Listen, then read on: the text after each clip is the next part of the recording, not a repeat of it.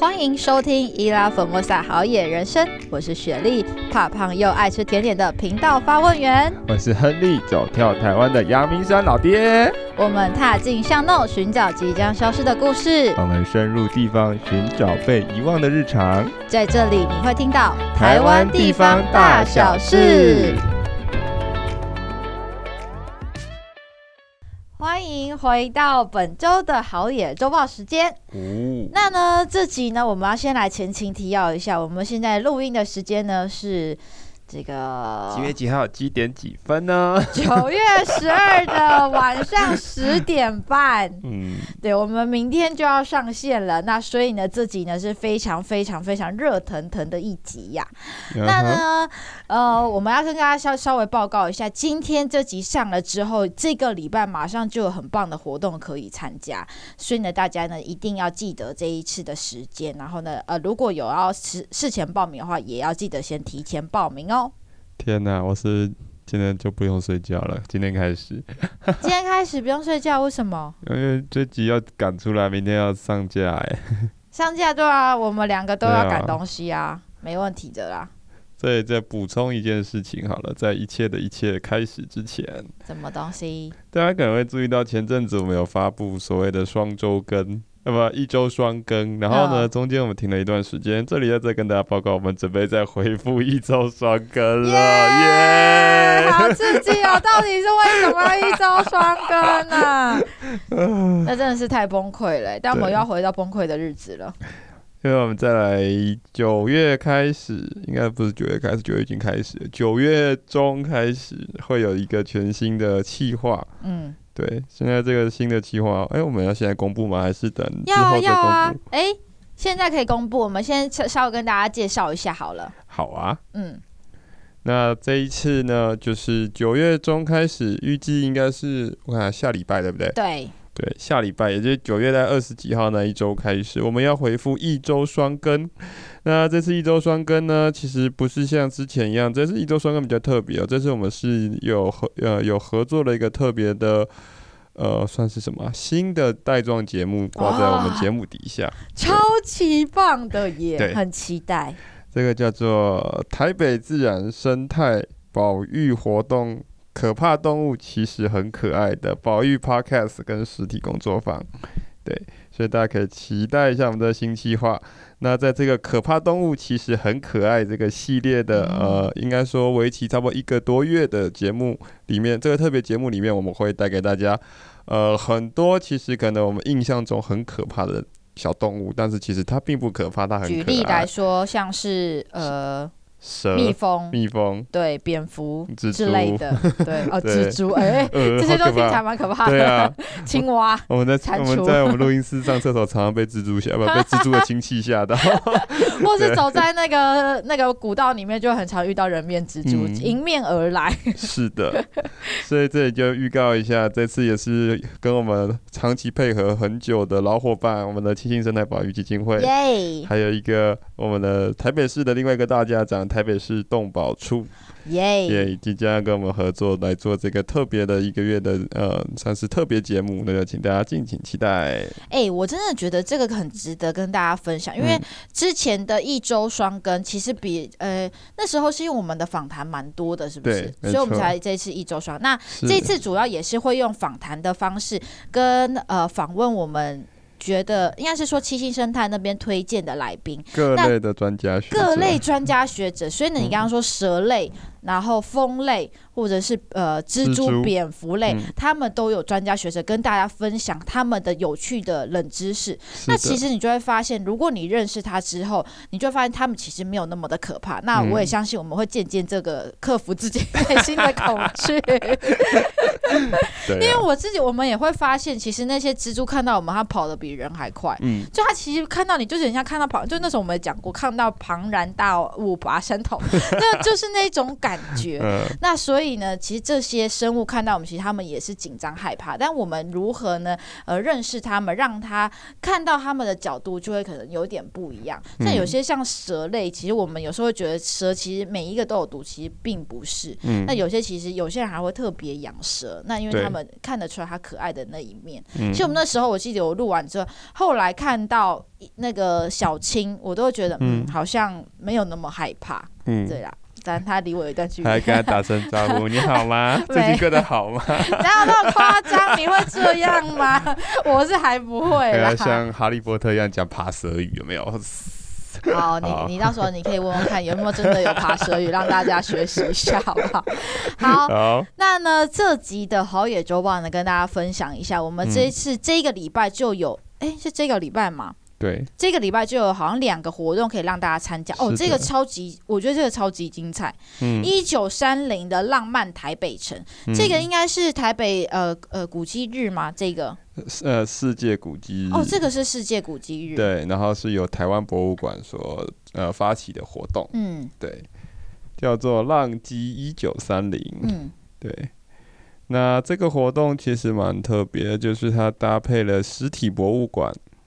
实体的博物馆，然后让大家去做一个怎么说？去做一个串联，然后去集章。嗯，对。那这个活动其实大家就是可以到那个指定的地方去领那个集章的东西。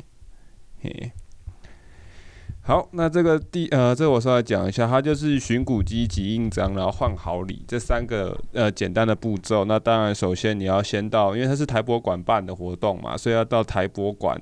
相关的据点才能领到呃的服务台才能领取一张集章卡。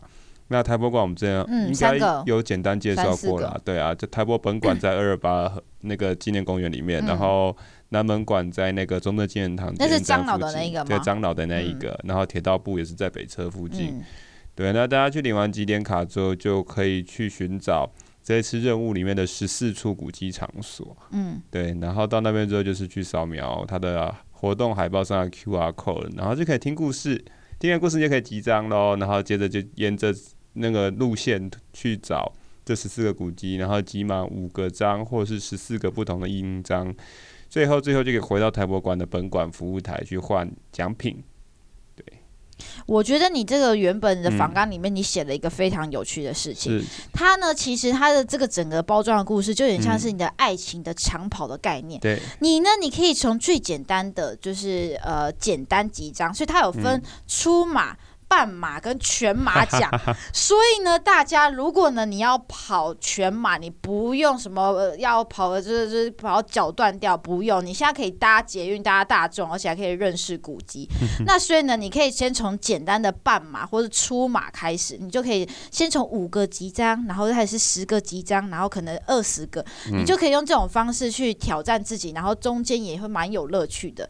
那因为刚刚说嘛，最后你呃集完之后，他还会送东西，有。有明信片啊，有折扇，有贴纸。我觉得这一个活动整个设计的非常好。那因为台、嗯、呃台博馆他们一直以来都对这个活动，我觉得都规划的很好。嗯，所以而且本身园区就很有意思。我记得我有一次逛了台博馆的铁道部园区，我大概。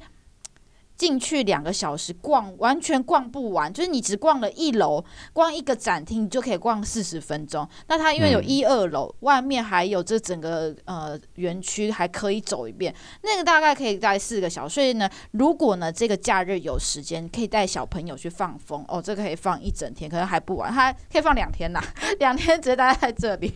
你还没去过那个本馆，对不对？哪个本馆？台博馆本馆。台博馆本我还没去过。我跟你讲，更大、更久，哦、也是一个非常惊讶的地方。那其实这个活动，呃，我稍微补充一下，因为那个折页我们已经有了，已经在我们录音室了。对，那之前我有分享给雪莉。对，那这个要补充的点是这样，其实它的宣传我觉得蛮特别的。它有一句 slogan，就是你知道台北市中正区是全台湾古迹密度最高地区之一吗？哦，所以其实全台湾古迹密度最高的地方在台北哦，可能还有另外一个在台南吧。对，那他这次就是用一个一九三零年代的爱情故事串联起散落在台北城十四处古迹，对，然后邀请你去展开一个上个世纪的老派罗曼史的探寻，嗯，然后沿途收集老派浪漫的证据，对，就是。就是很符合我的 style 嘛，就是一个老派约会的行程。啊，对对对，那你这个假日可以去一下。啊，你要跟我去吗？我不会啊，sorry，我有事了。对啊，你看，那我我就我们就好，这个就介绍到这里吧。这个呢，我觉得蛮值得推荐，嗯、大朋友小朋友都适合，而且礼物其实非常的精彩。对啊，那让大家可以分享这个好活动给大家。嗯、OK，那接下来下一个呢是有关于这个应该是在北投吧，铁道生活节的呃蓝色。探索号这个、嗯、北投阳明山可以这样讲吗？诶、欸，新北投车站啦。新北投车站。对，新北投车站其实最近又陆续，应该说北投最近陆续又推了很多很多的活动。嗯。对，那当然以新北投车站为一个一个主主展场，就是推了这一个二零二二铁道生活节。嗯。对。那它叫蓝色探索号，其实它这个真的又是一系列一堆活动。这样讲，从九月十，呃，我看看九月十二号，我今天已经开放报名了，对。从九二四一直到十月，有一系列各式各样的叫做铁道小学堂的讲座，包含了亲子铁道便当工作坊、大屯山的风土，我们可能会去体验一场。嗯，对，然后还有北投文化记忆，文化记忆就包含了有北投台语电影的讲座，还有北投九斋呃酒家菜料理的讲座。哦，酒家菜料理的讲座，嗯，这也蛮特别，蛮特别的。然后再有温泉故事的走读，温泉故事有包含两条线，一个叫拓荒北投，一个叫守护北投汤。哦，拓荒北投可能要拖个两个小时，是不是？对，那在从九二四开始的周末，一直到十月二号，那周六周日的下午一点半到三点二十分，还有捷运拿卡洗车厢的音乐会，哦、还有，然后再来九二四、九二五跟十月一号、十月二号这两个周末呢，还有北投铁道市集。对，所以这等于说从九月二十三号这一周开始，一直到十月二号的周末。大家可以拨空来到北投，再来体验一下不一样的北投。嗯，这个不错。对，那呢，我们再讲一次这一次的活动名称，叫做叫做铁道生活节蓝色探索号，从九月二十三到十月二号，在新北投车站。嗯。那如果大家呢想要了解这些更多的活动细节，你们可以在粉丝团直接打新北投车站，那里面就会有蛮多资讯，让大家可以线上的报名。是的，没错。那我觉得这一个活动非常推荐啊，因为北投其实现在的活动开蛮多，每个礼拜基本都有。从那时候我们介绍的女巫节之后，就 满到一个爆炸。就我们一直很想参加，但是实在太多了，多到我们 无从参加起。真的，真的，北投的历史跟它整个文化，现在还有发展。小农啊，等等的都做得非常好。嗯、好，那还有一个是有比较远一点的地方，在基隆嘛，对，对不对？刚好也是我们最近在讨论的议题，嗯、所以我们就把这个活动也列进来了。它的名字叫做呃山顶的叽叽喳喳，斜斜斜的生活，斜斜的基隆的永昼海滨美术馆，对。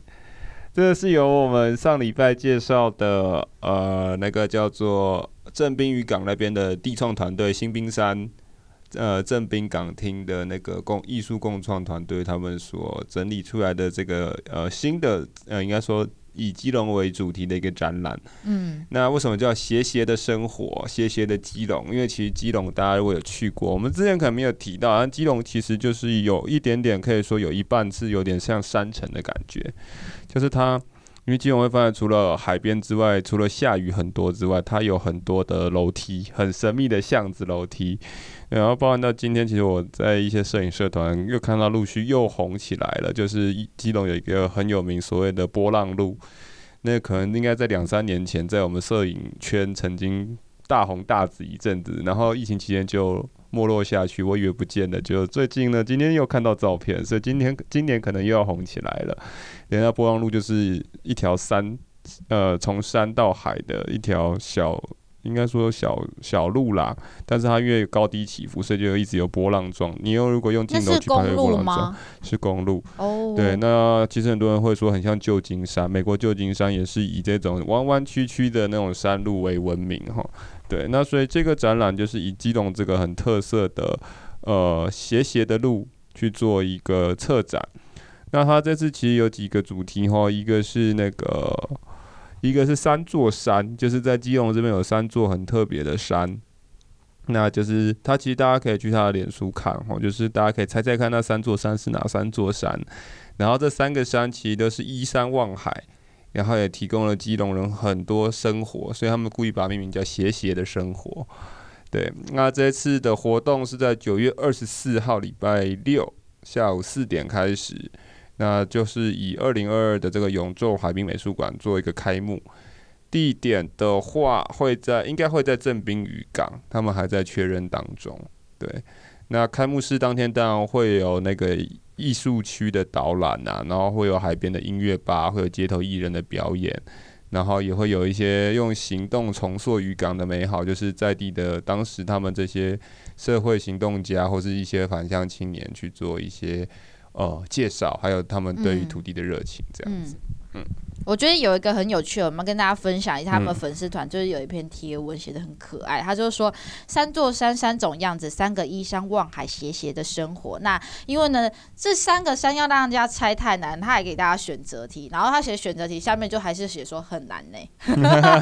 很多人就写很难，很难呢，真的很难，超难的。你真的不是基隆人，你真的不知道。而且我觉得是基隆可能也很难，这个全部都知道。我们直接扣号一下明轩好了，明轩来跟我们报告一下这次哪三。座山，我们等下把这个链接直接贴给明轩，直接分享到明轩的脸书，真的太可爱了。好，所以呢，这次呢，我们就分享三个好野周报，就是精华中的精华给大家。那因为大家也知道，我们每一个礼拜都会非常精心帮大家把这一个呃特色，还有一些这个资讯写在我们的这个贴文里面，所以大家如果要找资讯，直接去我们那边找就好了。嗯，OK，好，那接下来我们要回到我们的这集，我们这集其实算是。难得久违的特别集吧，因为我们终于有出去一次比较长时间的旅行了。嗯，对。好久没跟你出去了，没有了，好久好久没旅行了，应该是这样说。没有长时间呐，因为我们每个礼拜其实都算旅行吧。对了，是没有长途旅行。对对对。哎，这次真的是，之前说远的不要不要，这次感觉远的不要不要的。哎，这次还蛮刻骨铭心的。这次是真的很远啊。对。我们要先跟大家分享我们刻骨铭心的故事吗？我还记得我们最后回程的路上，我们就坐在那个火车车厢的。车车检讨会吗？车门边呢？车门边。对啊，因为我们这次呢，真的算是一个呃，不算是完全计划内的旅行。我们原本应该是在某两座山头上，嗯、对，然后那就是。大家也知道，现在爬山抽山屋要就是比较困难一点点，所以等于我们没有抽到山屋，然后那个团还就没有成。那我们就想说啊，我们有一个展非常的想去，然后刚好我们的友台那时候也刚好访问完阿燕，她说她刚结束一场创作旅行，我们想说好吧，那我们也来试试看自己我们两个还有我们伙伴的这个创作旅行会跑出什么样的。这个火花出现，所以我们于是乎我们就在这一次的中秋连假去了一趟这个创作旅行，然后我们就因为很晚很晚才订这些什么车票啊住宿，所以 就是非常的刻苦铭心，对吗？嗯，好，刻在我心底的，对对对对对对，说刻应该是刻在屁股上的回忆吧，因为实在是太痛苦了，屁股非常痛苦。对，我们今我们先跟大家前情提要，就是大家如果之后要去呃长长时这廉价要出去玩，那个客运呢，大概平常你可能坐两个小时，你就要再多抓两个小时，就等于它 double 啦。我们那时候应该台南大概四个半小时到，但我们好像是六个半六接近六个半小时才到。嗯。对，就是我们已经做到一个恍惚的概念了，这样子。对啊，嗯。不过我觉得这次行程很特别啦，我们等一下会跟大家分享一些我们呃这一次就是有些是真的算是是创为了创作而去的，那有些是、嗯、呃不在行程之内的行程。那我觉得当然都是不在行程内的会让人印象深刻，所以我们就等一下跟大家分享。嗯，好，那我们就先来分享我们第一站去哪里好了。OK，好，所以我们明天要讲回顾的部分了嘛，对不对？哦。回顾吗？我们最后 ending 好了，好不好？好。对，ending 的时候我们再稍微提一下有什么值得分享的事情，不然我们就在贴文跟大家分享啊。哦，好。OK。好，那这集就不讲回顾。好，那那我刚才讲什么？这是第一站，我们去哪里？去哪里？第一站搭计程车。到客运站准备搭去乘车，搭计程车，然后计司机在跟我们说教啊，为什么为什么要坐客运站，然后到高铁站？哈，然后你们为什么不搭高铁就好了？然后呢，就跟我们就跟他说，哦，因为因为小资主要省钱。他说啊，你这样从客运站坐到高铁站啊，摩卡修，马摩卡修啊，你这样也要四五百块，为什么不直接坐高铁就好？对，反正就我们被很可爱司机说教了一顿。对，他还说他下车的时候还跟我们说，记得要帮我打五星哦。对啊，我 觉得这这太可爱了，计程车司机。嗯，好了，这事实证明台南人很热情，很热情。好了，这不是我们要讲重点，我要讲重点是呃，我们第一站哦，对，我们先去拜访了那个我们可爱的犹太，对，阿特茶水间，没错，对，还有哎，对了，因为他现在有两个频道，另外是什么《西游记》，《西游记》，《西游记》。那呃。反正我们昨天有诶、欸，对，昨天嘛，昨天有发贴文，有感谢，就是他们这么临时的接受我们的邀约，然后还是就是诶、欸，排出时间跟我们碰面。那阿特茶水间其实，呃，我算第一次，呃，第二次见面了。雪莉应该是第一次见到他们，对。然后其实我们本来应该怎么说？本来。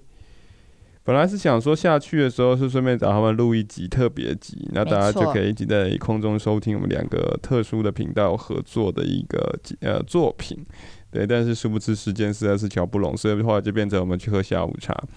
而且我们第一站就到了台南，领了车之后，我们就到了由阿特茶水间他们所提供的建议，就是去了一间很特别的。应该算什么私人美术馆？嗯，旁边所、嗯、呃附属的咖啡厅。那他们说好像老板就是同一个，是不是？是同一个人，没有错。对，讲到这里，大家猜到了吗？我们去的就是实底咖啡厅。大家会知道吗？这个这个这么厉害吗？其实我不是很确定诶，因为我是第一次听到这个名字。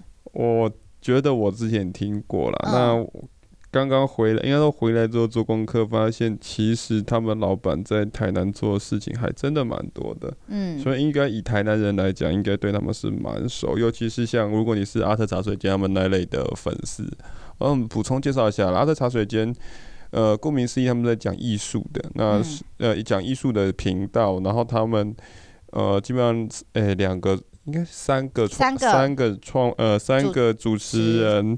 都是艺术系相关背景出身的，所以他们就会分享很多，呃，应该说国内国外大大小小特色的艺术这样子。对，所以大家如果对艺术有兴趣，可以去收听一下有台这样子。他们算是闲聊艺术啦，所以大家也不会觉得说非常的有压力。我觉得。对啊，因为阿特就是 art 嘛，那茶水间根据他们的说法就是。呃，他们希望，他们觉得茶水间是一个什么事情都可以发生的地方，对，就很像你看欧美电影，很多很多那个什么薪水小偷喜欢躲在茶水间聊八卦之类的。但茶水很茶水间是一个很重要的存在，对啊，很重要的存在，像是跟同事把钢琴的好地方。嗯，没错没错，对。对那我觉得我想要分享一下，就是因为等下我们就会开始分享这个我们去的这个实体咖啡厅跟这旁边的那个美术馆。嗯、那因为美术馆其实我们没有去，不过那个实体咖啡厅，我觉得整个氛围是很棒的。那等下让亨利介绍一下。嗯、那我先讲一下我对阿特茶水间第一次认识他们的小小的心得，跟我觉得当因为当天我们原本真的是要录音，然后没有录嘛，但我们就有跟他们稍微交流一下，然后顺便测试一下我们的新设备。就 你明明就有发贴文了，你为什么不讲呢？他们也发，他们也有带新设备啊。对对对，我们那天就是带着我们的新设备来去，就是想要顺便可能聊聊天，把它录下来，然后可以当他们就跟我们说啊，现在做 reels，大家的粉丝会大爆量，所以我们就带着那个东西去录音，然后顺便测器材跟聊聊天，然后我们就因为。本身我们不是学艺术的嘛，就会想要了解艺术到底跟我们之间有什么样的关联，或怎么样可以去欣赏艺术这件事情本身。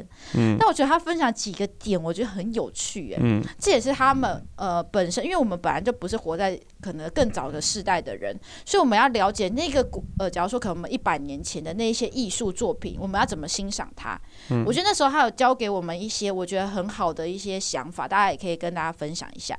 就是他说，其实如果要认识传统。现代的艺术家，传统的话，有一个方式就是你先去了解他的背景故事，就很像是你了解一个历史人物，你要了解他的前面发生的事情，他的出生背景，然后到现在发生的事情跟中间的脉络，才会是一个人格的养成的这个过程。你了解他，你就知道他的作品为什么会是用这样的方式去呈现。那他就说，他们以前也是就觉得啊，这个跟我们离好远哦。那我们就像我们那时候举陈晨波，或者是在更早之、嗯、可能呃那个年代的呃艺术家，但我们就不太认识啊。嗯、但他就说，如果呢，你可以先从认识他的背景开始，那你就会发现他是有趣的。嗯、那你呃去聊他的过程，或者是你去欣赏他的作品的时候，你就会看到不一样的东西。嗯，对。那个时候我听的时候觉得，哦，诶，好像跟我们在讲文化历史跟了解某个历史人物其实蛮像的这样子。嗯。嗯，好，我要澄清一下，这次下其实我带麦带那个麦克风，原本不是要测试麦克风，我原本只是预期说，也、欸、不是预期啊，本来是预防说，假设我们如果兴致来，突然要录个 vlog 或是什么的，呃，也许会用得到。哦，对，因为哦因为大家如果知道，其实我们最近陆续有开始在尝试拍 vlog 这件事情，对，我们 YouTube 默默的有四十位好野人出现，所以大家如果。好奇我们最近在干什么？可以期待一下，未来可能陆续会有一些 vlog 出现，这样子。对啊，殊不知最后没有拍 vlog，然后就变成这个呃，怎么说很很 spontaneous 的一个录音。对，好。那你对于那次我们在聊天，你有什么印象深刻的地方吗？就是你会觉得哦，这个很有趣哎，这样。这个很有趣哦。我觉得那些其实很多都很有趣啊，然后有一些真的不不不好说。对啊，呃，啊，节目就是要谈谈一些不好说的 东西呀、啊，谈好说的大家要听什么？我们都是很多东西要逼掉，有没有？大家可以期待一下 Reels 啦，对啊。如果真的我最近有空的话，或是雪莉有空，也许雪莉会剪一下这样。对啊，我觉得，嗯，那其实呃，对了，我们真的聊了很多东西，然后像。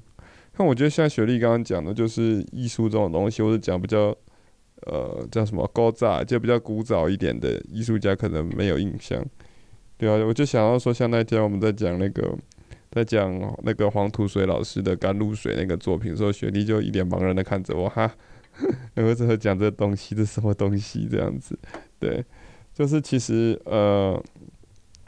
艺术有时候，我们说艺术是很主观的，但是它也是可以很客观的。那它多少来讲，呃，对于一般人来说，可能还是有一点点距离感。对我，我自己的认知是这样子啊。所以那期我们有在讨论说，怎么样让一个新手小白去认识艺术，或是去接触艺术这件事情。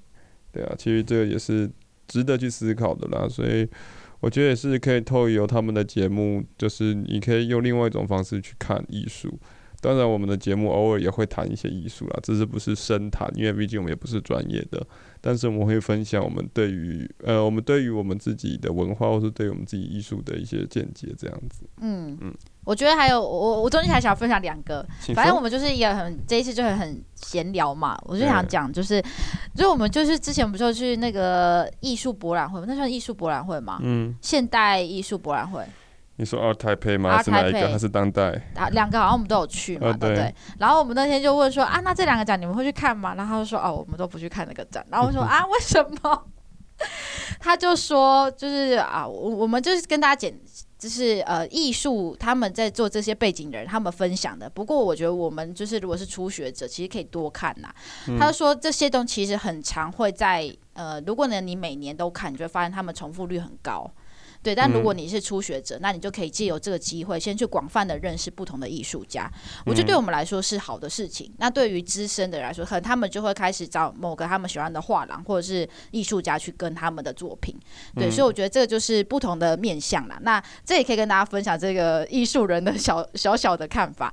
那另外一个，我觉得还有一个事情是，因为他们主要是访很多可能现代的一些艺术家。那我们那时候不就访，因为我们自己也会访谈的过程，也会想要了解到底有什么样的美感，或是应该怎么样去访谈的更好嘛。嗯，然后他就说，他们访谈现在的现代的艺术家，其实他们不太会，呃，就他们也会有一个就是像跟大家稍微交流的时间，但他是说，你如果要。说一个艺术家的故事，现他那个人现在还在世的话，你最好就直接访谈他。你还记得这个故事吗？我觉得非常有趣。有就你不呃，你虽然对他可能有初步了解，但是你不是他的本人。你如果讲了他的可能不是他真正想讲的话的话，你可能会被 diss。就是我觉得听完之后觉得哦，讲的也是挺不错的，就是某种层面就是学了一课。所以大家以后也是就有点像是你在呃网络平台上言论发表一样，就是这些东西虽然。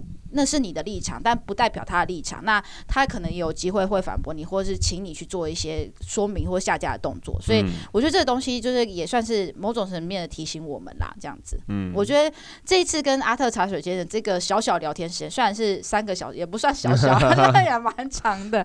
但我觉得就是很有趣，就是收获很多。所以大家有机会就要去听他们的节目，就是艺术想要了解的话，他们真的，而且他们的那个。主视觉是一个可爱的豆子，对啊，很可爱，糖豆人真的超可爱，所以大家可以去追一下他们。所以大家就记得好野人生跟那个阿特茶水间都要追踪起来，然后都要按订阅，按一下，按一下，对。嗯、好，那接下来的话，我们就稍微介绍一下我们的后面的，哎，大兴美术馆，你要不要稍微介绍一下？嗯，好啊。就算我们这次因为去的时间就真的是有一点点小赶啊，加上刚刚前面学弟有稍微提到，就是交通的问题造成时间有点 delay 到，所以其实我们这次大兴美术馆虽然在隔壁，但是话我们就没有去到了，对，这是比较可惜的地方。那这次，sorry，呃，这次去的实体咖啡厅其实就是大兴美术馆。的创办人就是创办，所以还算两个连在一起的啦。所以，呃，实体咖啡厅，大家如果有看我们的那个昨天那一篇贴文，就会看到照片。对，我们有一个很可爱的那个欢迎光临 My Home 的那个照片，这样。等下大呃，它基本上就是以现代艺术为主。那实体咖啡厅特色就是它门口，我不知道你有没有印象，那天阿特他们有跟有有特别讲，就是阿特他们有跟你说那个门口。屋顶上那个风车很特别，会三百六十度旋转，那算是那边蛮特别的一个呃景象了。对，那我们说带一下大兴美术馆。大兴美术馆是台南就是少数几个私人的美术馆之一啦。那他的创办人呃，据资料显示是台南的一个台商，出生在台南的台商王庆祥先生。那他的梦想就是要在家乡种出一片艺术森林。嗯，所以他。这个梦想，他的目，他其实自己也设目标，在三十年要达到一百间私人美术馆，在散播在台南这个地方。那所以在十多年前的时候，呃，他因为在海外经商结识了一些艺术家之后，就开始到处的欣赏创作，开始收藏艺术品。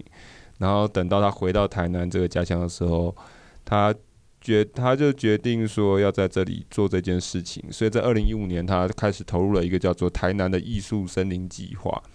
等下用这艺术生源计划，他开始无偿的资助艺术家成立私人美术馆，也就是他不想要，他觉得说除了他自己成立私人美术馆之外，应该要去鼓励这些呃可能新一代或者是一些呃现在还在世的艺术家去投入，不要只是创作，也要学习怎么样把自己创作卖出去。所以他其实，在台南就是因为这样，呃，其实就是协助了很多年轻一辈或是很多新锐艺术家成立了艺术馆这样子。对，那这就还蛮成功，所以后来他就自己也筹划了这个大型美术馆。嗯，嗯，简单来讲，大概是这样。我觉得这，我觉得我们台湾现在，我们越认识越广的人，就会发现很多人真的都在为了自己的那一片土地努力。嗯、像这个人，呃，这一位呃。王庆祥先生也是，对，他是用不同的形式，嗯、因为他喜欢艺术嘛，他就用艺术去让、嗯、呃这个古都发光，我觉得也很不错。OK，古都其实很多这样的人，那我们等下后面会谈到另外一个人，嗯、那个人也是啊，也是为了。为了小时候的一个梦想，让古都发光。哦，对，但是这可能会变成下一集吧。好，那接下来我们的第二站行程，我们第一天行程就只有两个，应该是哎三个啦。嗯，就是因为我们的到晚上凌晨才呃十二点才睡觉，所以算是我们有刚好跑到三个行程。对，第二个行程。中间夹了一个我自己非常喜欢的，那你先讲那个吧。啊，你知道我要讲什么吗？烤玉米啊。哦，没错，对对对，真的是，嗯，果然厉害。我们呢要去下一个行程，我们唯一的点呢就是去渔光岛。我指定其他的点我都不要，什么那个什么树屋啊，什么一载金城，我就说我都不要，我不要，我只要去渔光岛。那呢那时候我们就说啊，可是那个时间已经有点下午了，我们要不要买点点心去？然后我们就说啊，好啊，那他你就那时候就说哦，来到台南，你他在路上，亨利在来的路上就一直跟我们一直推销就是玉米，就想说烤玉米有什么好吃的？奇怪，全台湾都有烤玉米，偏偏。要我去台南这烤玉米，他说啊，这一定要吃，一次那每次去都要排两个小时。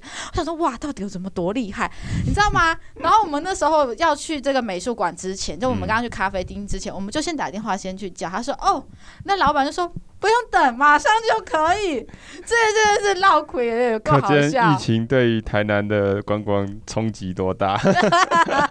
最好是啦，反正我们就觉得超好笑。他马上就说可以去拿，那因为我们已经先约好了，我们就只好等到这个行程结束，去渔光岛前去拿的玉米。不得不说，这家玉米真的是我吃过有史以来最好吃的。你知道，我到现在回程路上的时候，我唯一记得的食物就是烤玉米。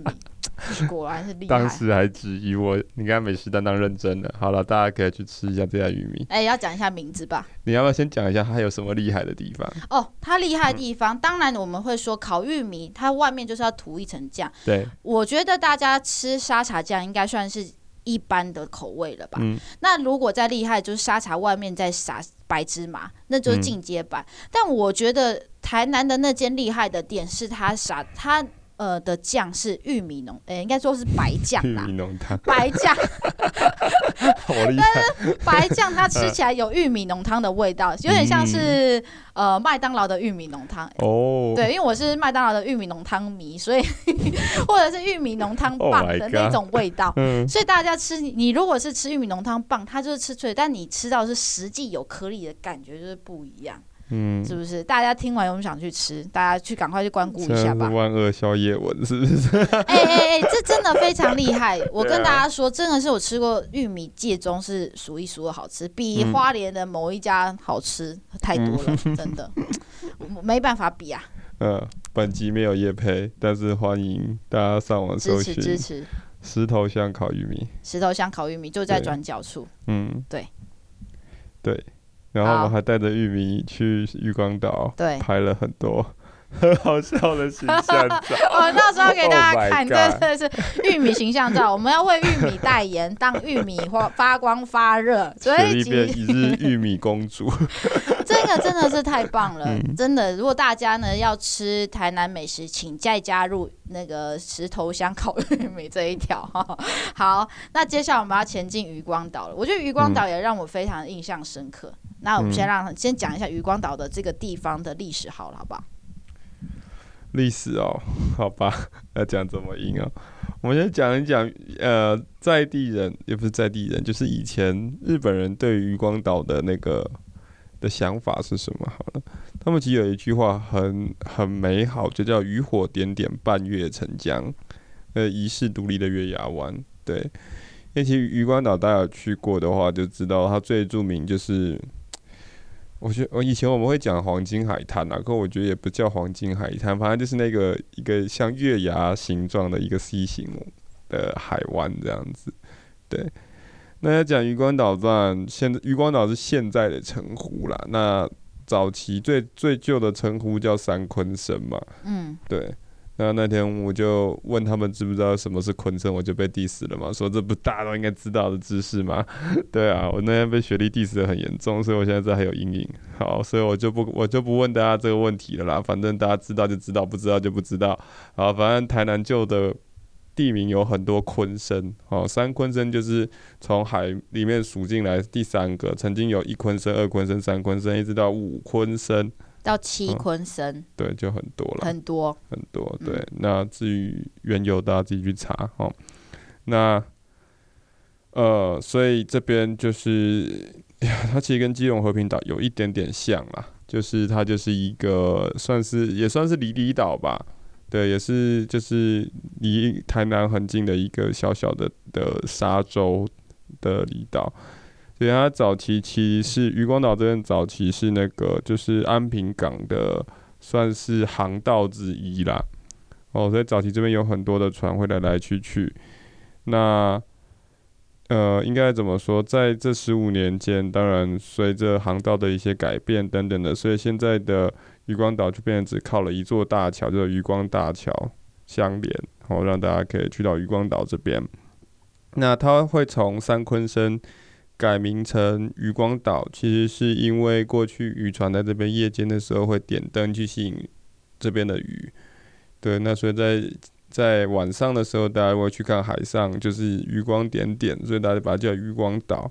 哦，这是它的呃命名由来啦。对，那再来它比较特别，就是那天雪莉一直雪莉到回来还一直在跟我念念不忘，除了玉米就是这一件事，就是渔光岛这件事情，就是它的那个呃到海滩前的防风林。嗯、雪莉真的是非常喜欢这里。对，好，我大概简单介绍到这边，看你有要补充什么吗？嗯，我觉得你刚刚讲的非常的好、欸，诶、嗯。就是我真的是印象非常深刻，就我们呃从应该是先经过桥吧，嗯、因为我没有看到桥，那我是、嗯、我们就直接走到那一个防风林，然后去找车位。嗯，那我印象非常深刻，是因为通常你到海呃沙滩的旁边的时候，你一开始就会看到石头块，嗯，然后再来就看到一望无际的海。嗯，但是它这边会先经过非常高耸的防风林。嗯，这防风林我我不是很确定它到底多久了。不过呢，它这个呢的整个的叶子，这一个防风林的这个植物名称叫做木麻黄。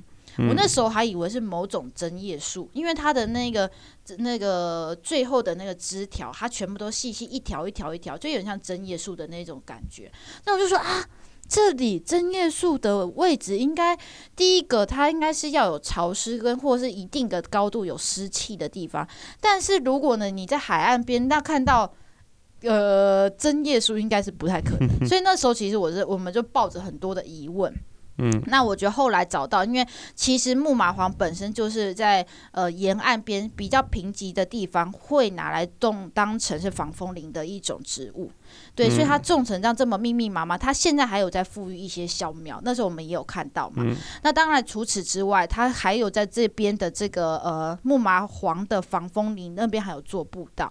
嗯、之前我看到还有新闻上面写说，它之前因为雨下的比较多，还有那种像是那个忘忧森林的感觉，可以看到倒影。嗯、我就觉得哇，那其实这边真的也是蛮漂亮的。嗯，对。那我自己还蛮有印象深刻的地方是，它那边其实现在晚上还哎下午的时候还有市集嘛。嗯，我觉得在那样子的环境，海边跟这个防风林，像针叶的防风林里面办市集的感觉非常好。嗯、我觉得他们现在算是做的很不错。那当然，他们之前在，呃、应该说每年都还会有艺术节吧？嗯，对，就是装置艺术。那时候我就问说啊，那个艺术怎么艺术那个叫什么装置艺术怎么拆掉了？嗯，社会世界。是你说那个东西叫社会世界？不是，那个装置艺术叫射日塔。然后那边因为。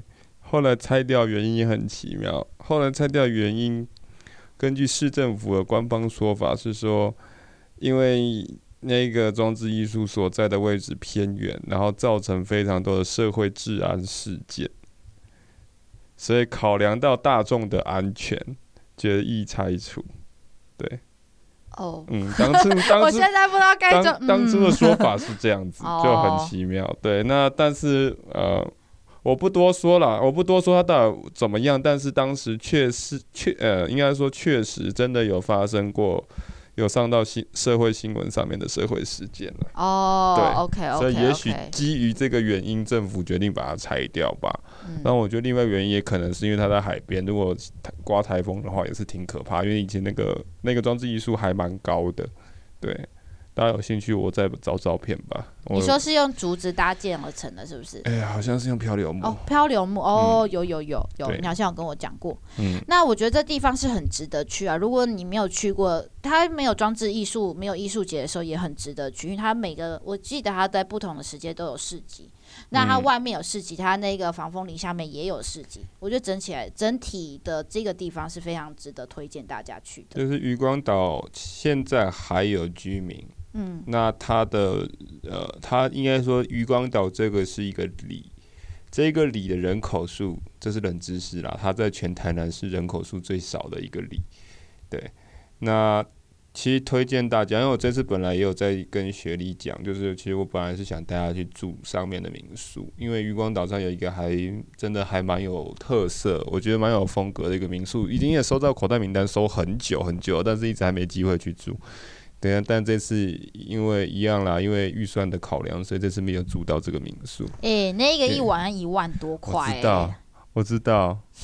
我我没有在抱怨，我只是说推荐大家去住，如果大家有预算的话，啊，我也许我们之后有机会去住，就叫余光啊，啊，就叫余光，余光岛的余光民宿啊，但是它不是，哦，我们刚好没讲，它不是渔光岛，渔光是那个嘛，水部的渔嘛，就渔夫的渔，然后光线的光嘛，那这余光民宿是那个积善之家亲友余的余，就剩余的余，然后一样光线的光，对。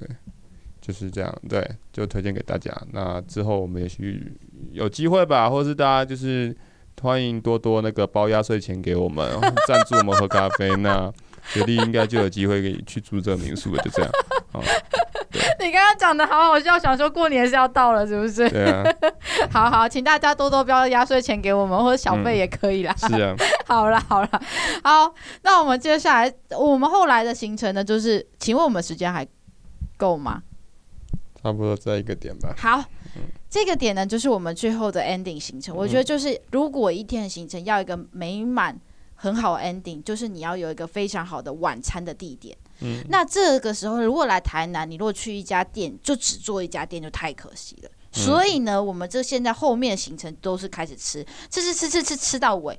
但我呢说，其实我觉得我们战斗力也不是说非常强啊，所以我们只能挑精华的几间，我们不跟大家分享一下。嗯，晚上。晚上，对啊，那就挑第一间哦。第一间呐、啊，就是你也很惊艳的啊，鳝鱼意面。哦，我跟大家说，真的有点不好意思，我也是第一次吃鳝鱼意面，大家会不会被 diss 啊？啊，什么东西，什么东西都这都都第一次吃。哎、欸，不过我等一下要讲第二间，这间我们就吃过，但鳝鱼意面我真的是第一次吃，就想说，嗯、哦，这鳝鱼意面听起来就黑噜噜的，有什么好吃的？黑噜噜好特别的形容词，但是我觉得真的是蛮厉害的啦。就是鳝鱼意面，它是脆脆的口感，它的意面真的是一绝耶！我不知道讲怎么讲，嗯，就是他的。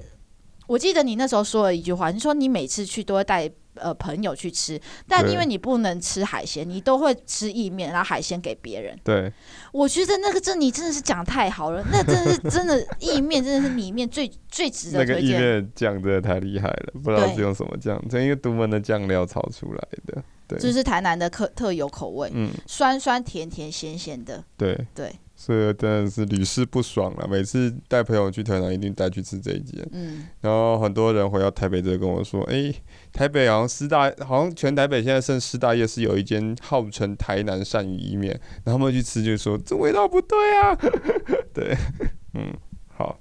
那我们跟大家介绍一下，这间店是应该是你的口袋名单嘛？是的，这间叫叫做阿辉。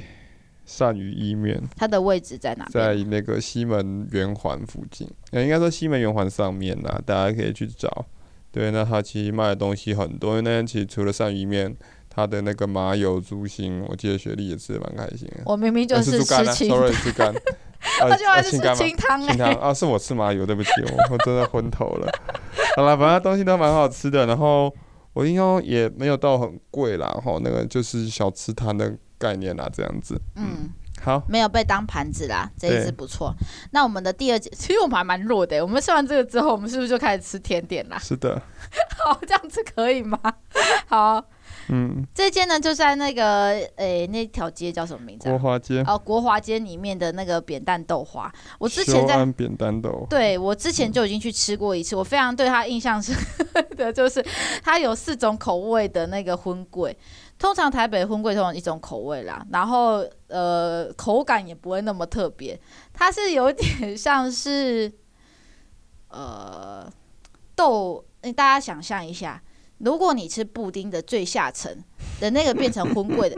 的话就是那种口感，那那个呢，它也是其中一种口味，它是黑糖口味。嗯，那我们还有吃到另外的几种，我觉得也很有特色，一个叫原味嘛，然后一个是豆浆口味，那另外一个呢是洛神花口味。这四种口味搭配起来，这一碗豆花，大家能够想象它的口感吗？对，没办法，你还少了一个布丁。哦，对，那个布丁，我觉得那个布丁应该是那个豆花里面最突出、最棒的选择了。不过这间应该是百，应该是蛮老的，五十年的老店的啦。对对对对对，对。好想爆个料，怎么办？爆啊爆！有什么好不能爆的？那雪莉姐就说那个荤贵像 像什么？你不能讲啊！就讲完大家就不想去吃啦。好了，不讲了。你看，你刚刚说可以讲，现在不能讲了啦。大家自己私讯敲完一下，我被下了封口令哦，所以就这样吧。反正这间店吃，到时候大家会直接会被 diss 啊，这个不行。好了好了，好。不过我觉得这个这间店的豆花值得推荐。那我们只推荐它的呃豆花加布丁。不是我说的哦，以上不代表亨利老爹的立场，仅代表雪莉本人立场。对，我觉得一一天的晚上是必须要有正餐跟甜点。嗯、那因为我们最近非常喜欢吃豆花，所以这间很值得推荐给大家啦。嗯、对，那它因为你原本的糖水豆花，你就可以加一点价格去换豆浆。我是觉得现在养生的这个风潮很值得去吃吃看，这样子。嗯嗯。好，那接下来我们还有去吃了什么？那天晚上我们还有吃别的、啊。对啊，跟另外两家，我觉得呃没有必要介绍，我们直接跳啤酒吧。好，我们跟大家介绍我们最后一个 ending 的行程，因为台南的夜生活，那你那时候就有分享嘛，就是唱歌、唱歌、喝酒、抽水烟，对啊，打保龄球啦，对。这是台南人告诉我们他们的日常，嗯、那我们也真的是有去体验一下在神农街里面的啤酒嘛，对不对？嗯、我觉得这间店也很有特色，跟大家做一个很棒的 ending。那神农街大家如果有去过的话，也知道它现在整个。呃，老屋让它活化之后，每一间店都非常有特色。嗯、那在巷弄里面呢，除了就是逛这些很特别的文物、文创、文创选店呃选物之外，嗯、我觉得有一个东西就是可以去喝喝看他们的在地啤酒。嗯、那它这一间店呢，它就是在这一个应该是说神农街的接近尾巴吧。嗯，对，接近尾巴的部分，它有一个呢，就是没有门的酒吧。是不是？是落地窗酒吧。同意。它没有任何一个门，嗯，你就只能撞玻璃进去了。对，就是五又四分之一月台的概念。对，只是它是透明的。对，然后不要把玻璃撞破。但没有，你应该翻翻进去吧，直接跌到地板上。你可以跟大家分享一下那一天的那个状况，我觉得还蛮有趣的。呃，好，那其实我们有拍照啦，然后。我们有，其实哎、欸，我们还没还没发到那一篇去，那可能后面也会发。对，那其实就是呃，我们首先先被他那个门口的一个很特别的 slogan 墙吸引，叫做 “All we need is beer and love”。对，那就呃一个霓虹灯的字体墙，对，然后很多就很多人喜欢在那拍照，所以我们就跟着在那边跟风拍了呃类网美照这样。对，然后就正当我们在往前看的时候，就看到一间很怎么说很现代风的酒吧吧。对，然后我们就在犹豫要不要去喝。然后，因为他那天他们其实有一个很好玩的 slogan，就是就是那个喝酒不要一个人，嗯，对，不要一个人喝酒，绝对是要找伙伴。然后那天我本来差点要一个人喝酒了，后来我也没游说雪莉说，哎呀，都下来了，而且这我们近期以来最后一次放松。要不要喝一下？然后雪莉在那边犹豫了很久，最后还是决定说喝。好，所以我们就决定要去喝。但是重点来了，我们找不到门。你这转折的不错。对，我们真的找不到门。然后我们在那边研究了老半天，然后就正正当我们要放弃的时候，我们就拍照，拍照不说，哎，突然看到有人从那边推推那个很大的落地窗，这样转转转转出来，我们就哦，原来是这样进去哦。对，但是后来当天。我印象中我忘记什么原因了，反正后来我们还是买外带了，对。然后我们就拎了两支啤酒回去，那就是喝了台南在地的啤酒，一支是跟台南市官船局合作的，对。那这一间精酿，呃，它叫做沃准酿造啦，We Drink Beer Company。当然那天有跟他们店员稍微小聊一下，就是。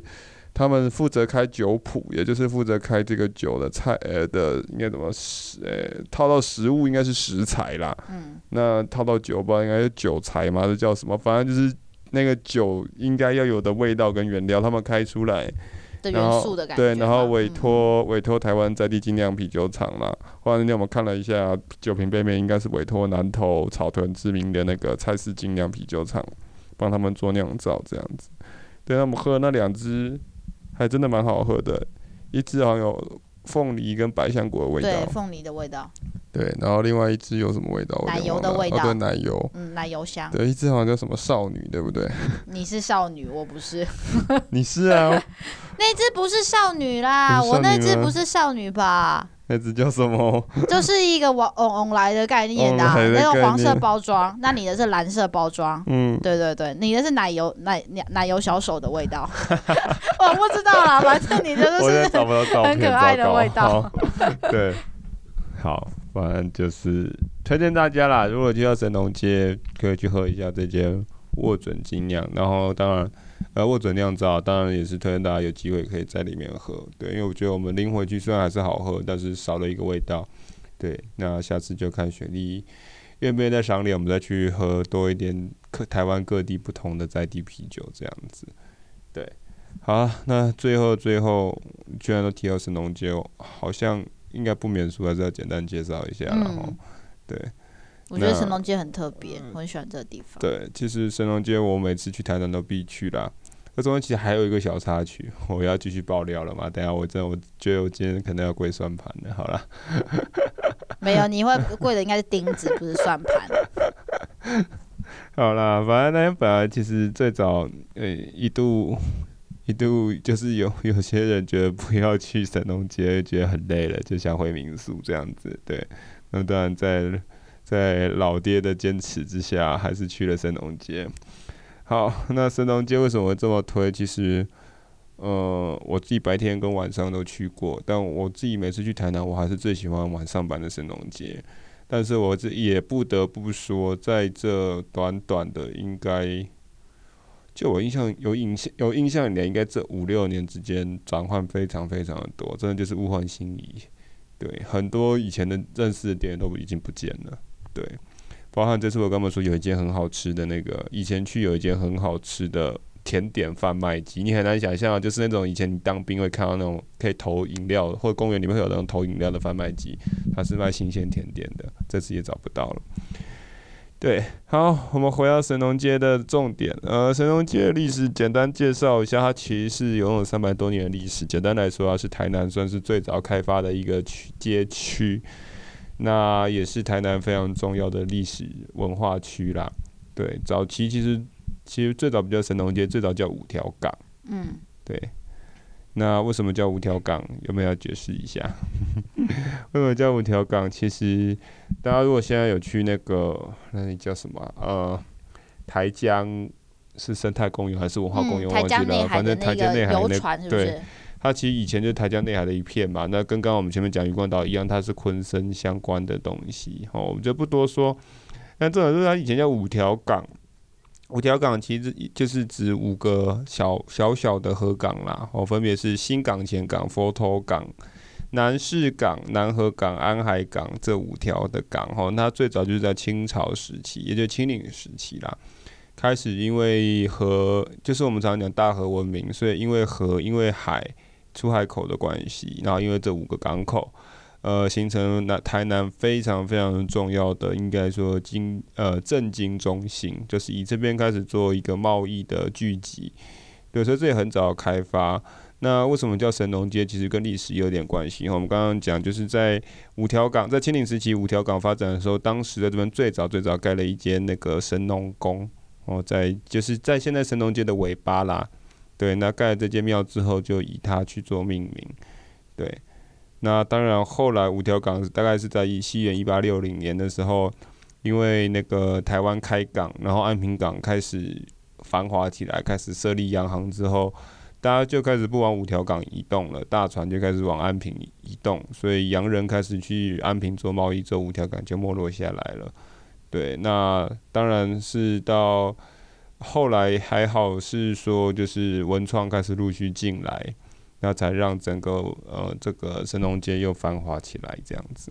嗯，简单介绍是这样。嗯嗯，好的，所以呃这集当然台南应该说台南可以介绍东西还很多，然后因为我们这次是两天一夜创作为旅行嘛，所以这应该算是我们比较 day one 精华的一些行程，对。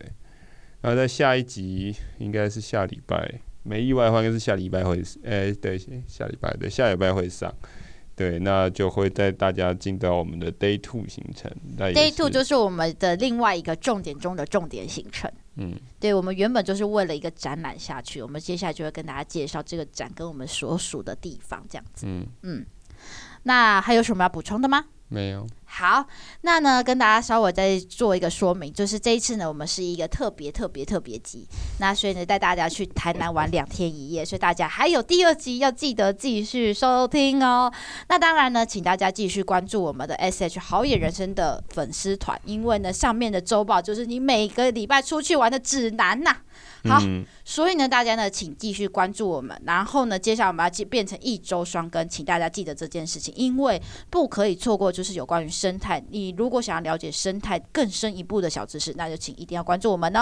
好，那我们的这集就到这边结束，那我们就下集再见喽，拜拜，拜拜。